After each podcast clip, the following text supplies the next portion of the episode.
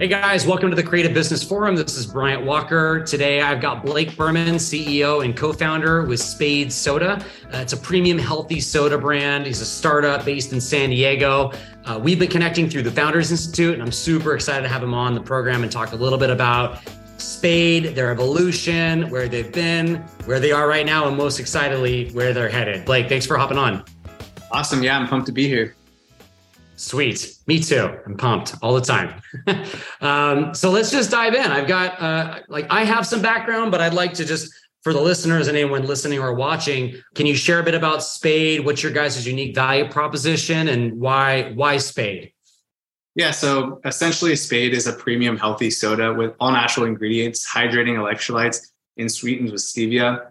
Our product is flavor forward. It's really meant to taste just like the traditional soda brands you know and love. Plus, we also have some unique flavor options that are meant to cater that modern taste profile that consumers are really earning for these days. And we are actually launching with six delicious flavors to start. It'll be our cola, yuzu lime, Dr. Spade, which is like a Dr. Pepper, uh, blueberry acai, guava, and a strawberry kiwi. And yeah, I mean, I can get into to why we got into the healthy soda industry if you'd like. Yeah, I was that's my next question. So why as a startup founder, why are you in the healthy soda space? It seems like a it could be a crowded space and and I imagine you guys have kind of done your own industry research there. Yeah, it's definitely crazy to be approaching this space. We're going against some industry titans here. You know, we're going toe to toe against the biggest players, Coca Cola, Pepsi, and some smaller fiery brands that are launching like um, Olipop and Poppi.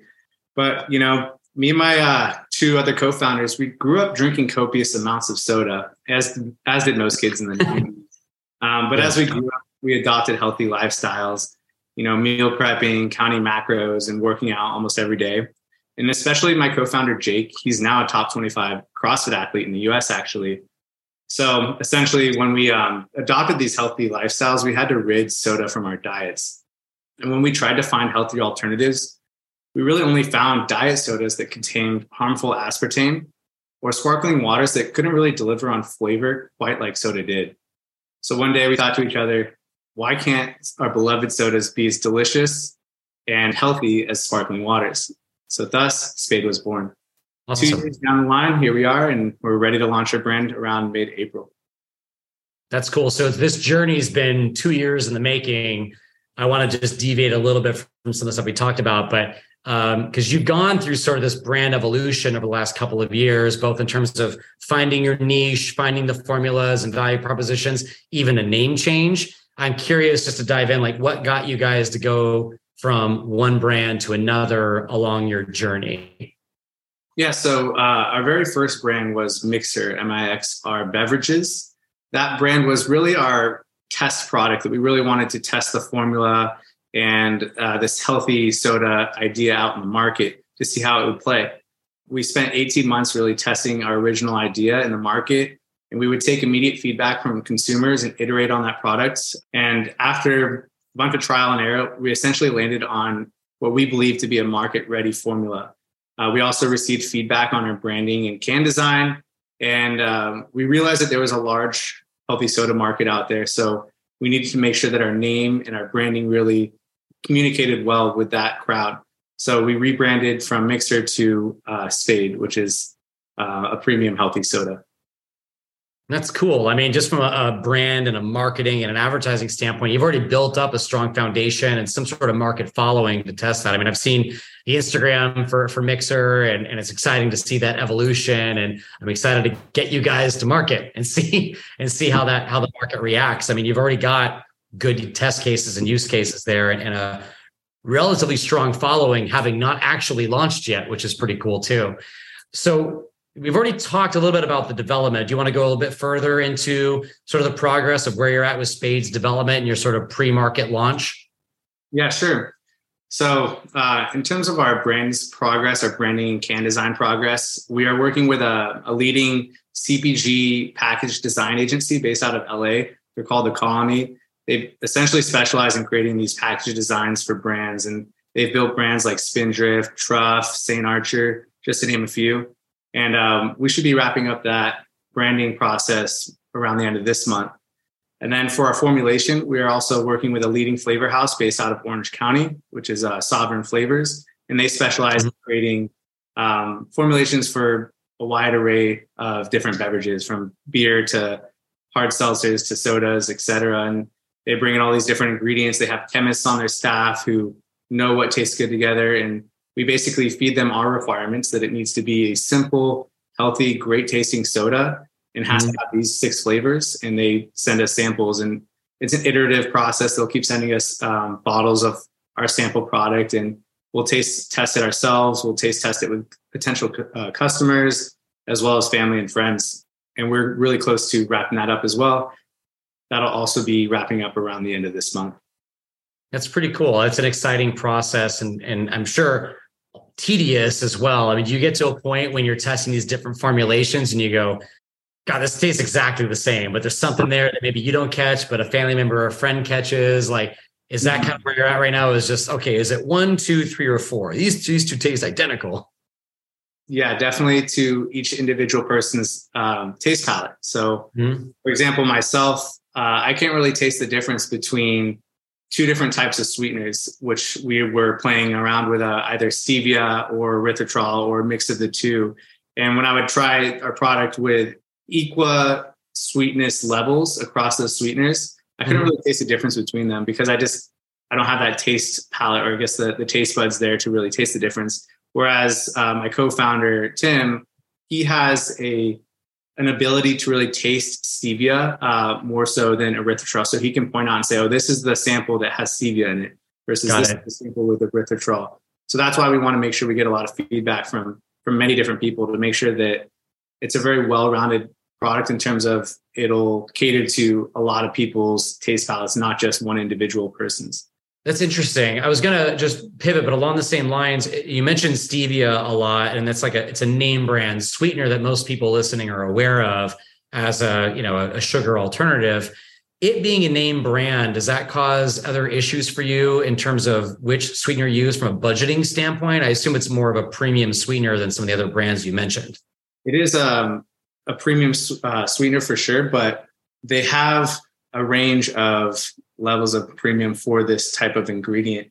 You can go for the commodity range, which is actually uh, fairly inexpensive, or you can go for the ultra premium stevia. And the difference between the two is that the ultra premium, they refine their stevia to the point where there's no bitter aftertaste, which is a, a negative connotation to stevia in a lot of products. People tend to say, oh, it tastes a little bit bitter, it doesn't taste as sweet as normal sugar.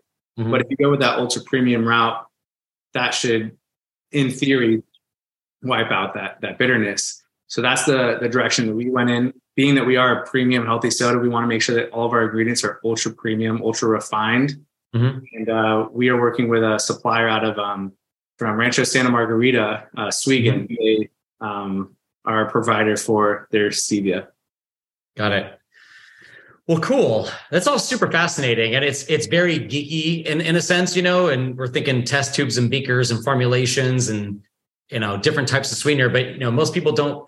I think most people don't realize what they're consuming, and there's all this message and messaging and rhetoric around that. Uh, you know, hundreds, if not thousands, of of would be and existing brands that are trying to educate consumers.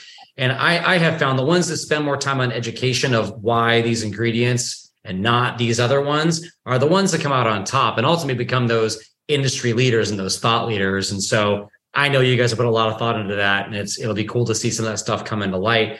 So speaking on brand messaging um, and brand insights, why why did you make the branding a top? You guys very clearly made branding a top priority early on, and I've seen that just through FI Founders Institute for the for those listening along and then you spend a lot of time also being critical of yourselves with okay is this the right look and feel for us? Is this even the right name for us? And we talked earlier about the name change itself. You know why did you make that such a top priority? And in some cases maybe even higher priority than the formulations early on. Why is that so relevant and uh, such a big point for you guys to hit and nail?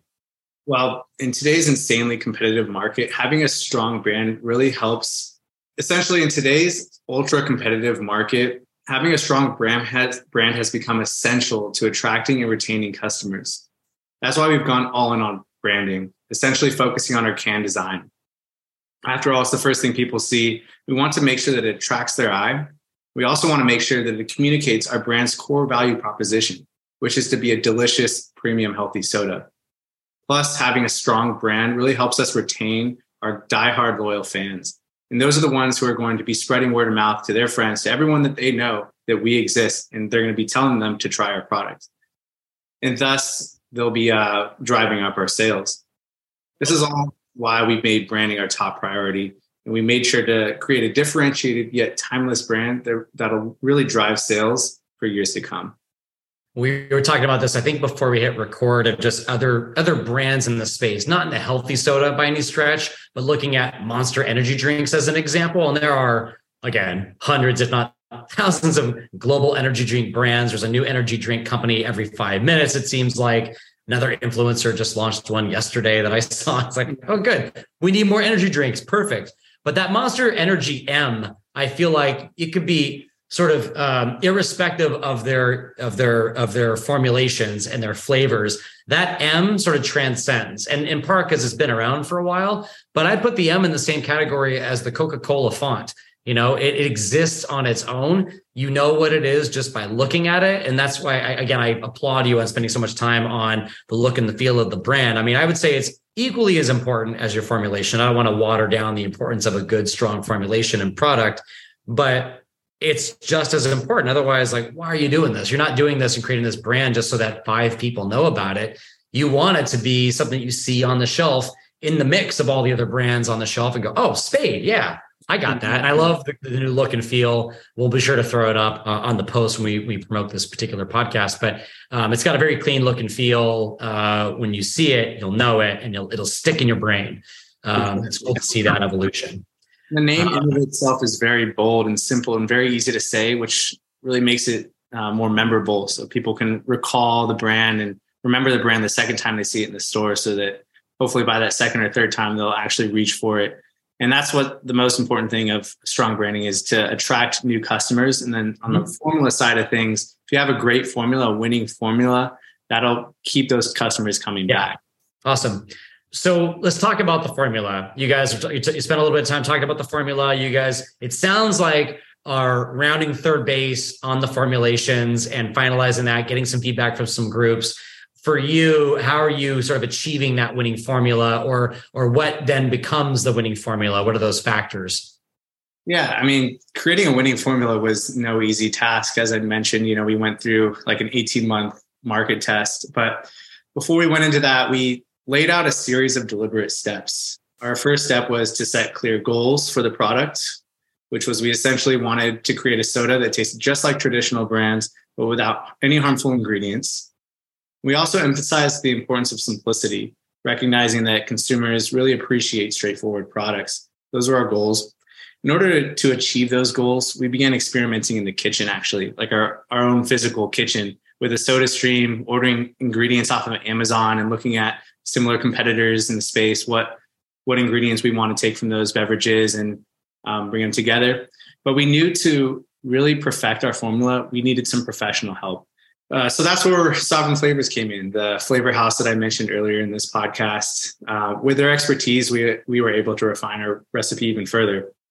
Of course, the true test of any product is how it fares in the market. So we conducted an extensive 18 month market test, which essentially served as an extended focus group campaign. We listened closely to immediate feedback we received from customers and used it to iterate our product multiple times over across the 18 months. Through much trial and error, we uh, arrived at a market ready formula, which we feel confident in now.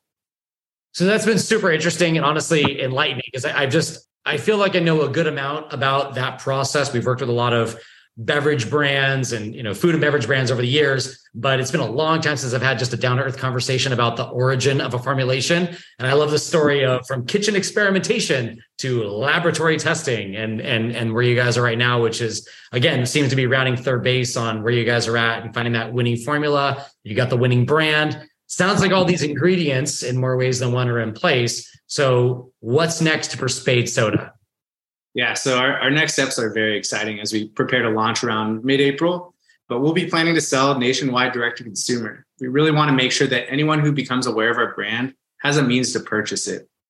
And to really foster that brand awareness and brand credibility, we'll be focusing really heavy on on-premise accounts, which are like restaurants, bars, events, any place where, where you're purchasing that product to be consumed on that premise. And this will uh, really help spark consumers' first-time trial and will enable us to become associated with those cool venues that we're actually attending. In addition to selling in those on-premise accounts, we'll also be selling in retail stores, uh, mainly natural grocers initially before expanding into larger chains like Ralph's and Vons and so on. Sure. Expansion plan will be region by region, starting in San Diego before gradually extending across other areas of the country.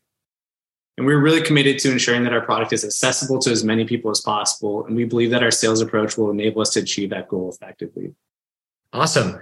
That's exciting to see. So let's say a year from now, you're going to be seeing spade sodas in Whole Foods and some other natural grocery stores. You're going to see it in bars and restaurants.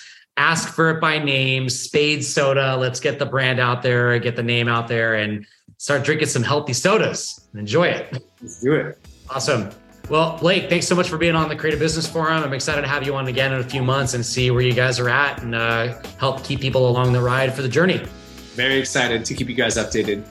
Awesome. Cool. Well, we'll talk soon. Thank you guys for listening to the Creative Business Forum. We'll see you again next time.